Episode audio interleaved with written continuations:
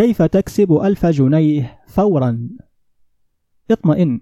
لن أقول لك اقطع الكوبون في أسفل الصفحة وأرسله مع اسمك وعنوانك مع الأجوبة على الاستفتاء كذا. ولن أحول الموضوع إلى مسابقة تنفق عليها سيجال أو إعلان توزع جوائزه رابسو إنما الموضوع جد وسوف أفكر معك بجد ولنبدأ من أمثلة بسيطة.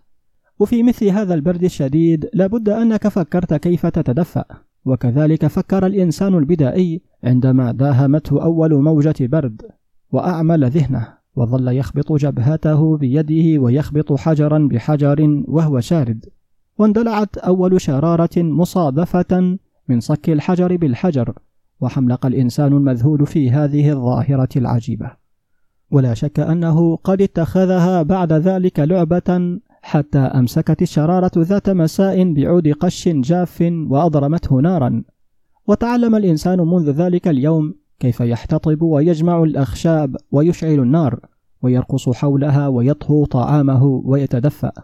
ثم اكتشف الفحم ثم اكتشف البترول ثم اكتشف الغاز الطبيعي القابل للاشتعال ثم اكتشف الكهرباء ثم اخترع جهاز التكييف. وكانت أول ثروة طبيعية للإنسان هي يديه وحيلته وعن طريق يديه صنع الأدوات. وبهذه الأدوات قطع الأشجار وحفر الأرض لاستخراج الفحم. وكان هناك رجل أكثر ذكاء اكتفى بالجلوس بعيدا لا يعمل يديه في شيء وإنما يأخذ ما جمعه العامل ليبيعه. ثم ظهر ناس أكثر ذكاء لا يفعلون أي شيء سوى أن يقوموا بالوساطة بين الأيدي التي تأخذ وتعطي ويقبضون في مقابل هذه العملية سمسرة تفوق ما يربحه العامل والبائع. ثم تعقدت أدوات الإنتاج لتتحول إلى مصانع وأصبح المصنع هو قبعة الحاوي التي يوضع تحتها التراب فيخرج منها حديدا وأسياخا وصفائح صلب وسيارات وأجهزة تكييف.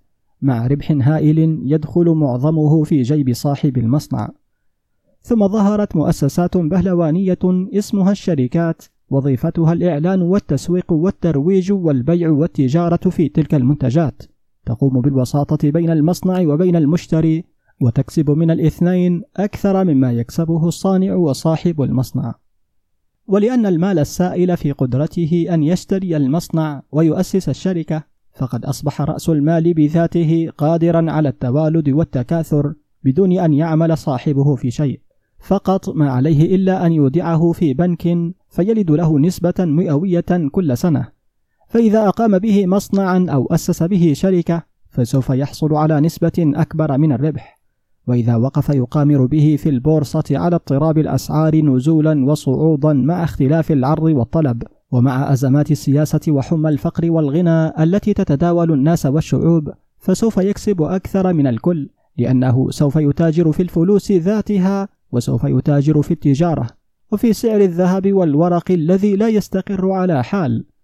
والأغنياء الأذكياء الجدد الذين اشتروا بأموالهم كل شيء مما كانوا يحلمون به من أرض ودور وقصور ومتاع لم يقفوا عند حد لم يقفوا عند حد. لأن ثرواتهم لم تكن تقف عند حد فبدأوا يشترون الذمم ثم يشترون الأحزاب والحكومات ثم يحركون السلطة لصالحهم فيدفعونها إلى تجييش الجيوش وغزو البلاد المتخلفة واستعمارها لتكون أسواقا جديدة ومصادر جديدة للثروة والقوة. وآخر صورة محزنة من هذا الذكاء البشري هو ما نراه الآن، فالأقوياء الأغنياء لم يعودوا يفكرون حتى في أن يحاربوا، وإنما اكتفت الدول الكبرى بأن تصنع السلاح ثم تبيعه للأمم الفقيرة الصغيرة لتقتل به بعضها بعضا.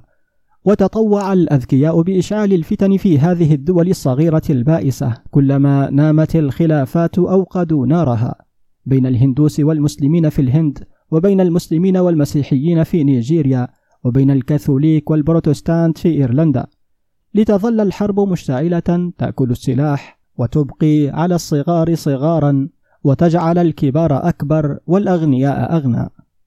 وبرغم صراع الاشتراكية ظل القانون القديم سائدا أن من عنده يربح فيزداد ومن ليس عنده يخسر أكثر فأكثر. الكبير يزداد كبرا والصغير يزداد صغارا. والعلم بتطوره السريع يهدد المتخلفين الذين يزدادون تخلفا في معاركهم مع الكبار.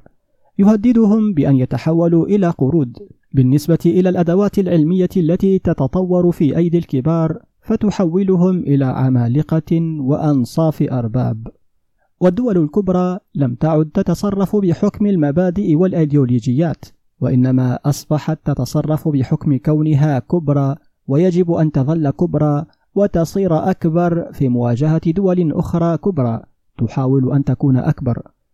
وفي حلبة الصراع بين الكبار تدوس الأقدام الصغار وتدوس مصالحهم وتدوس حياتهم هل فهمت شيئا من هذه القصة؟ لقد فهمت شيئا من السياسة وفهمت أن الإنسان كان يكسب دائما باستخدام يديه وعقله وحيلته وأن هناك طريقتين للكسب أن تكسب بالحيلة الشريفة عن طريق عمل يديك وعمل عقلك وأن تكسب بالحيلة الخبيثة عن طريق أيدي الآخرين وعقولهم وأن في الإمكان أن تكسب ألف جنيه بشرف وذلك بأن تقدم عملا أو كشفا أو اختراعا أو إمتاعا أو نفعا للناس يساوي تلك القيمة. ولا عذر لك ولا يصح لك أن تتعلل بأن حظك من العلم قليل. فقد بدأ إديسون المخترع العظيم حياته صبيا يبيع الجرائد ثم اخترع لنا المصباح الكهربائي والجراموفون. كما بدأ عالم الكهرباء العظيم مايكل فاراداي حياته صبيا يعمل في محل تجليد كتب. ثم اكتشف قوانين الكهرباء التي اخترعت على أساسها جميع أجهزة اللاسلكي فيما بعد. واللاعب البرازيلي بيليه جمع ثروة هائلة من مجرد إتقان الجري. وأي اجتهاد في أي شيء ولو كان اجتهادا في اللعب لابد أن يؤتي ثمرته. اعمل بجد في أي شيء. وإذا لعبت فالعب بجد وابدأ فورا من الآن. لا تبرر كسلك بأن العلم في المدارس والجامعات وأنت محروم من المدارس والجامعات.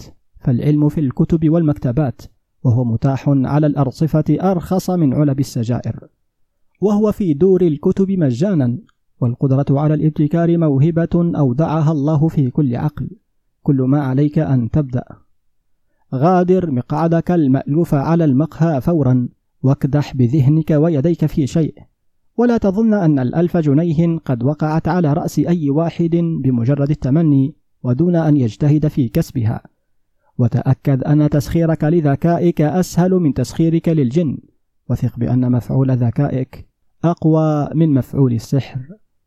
وإذا شككت في كلامي فاقرأ المقال من جديد لتعلم كيف قامت دول كبرى.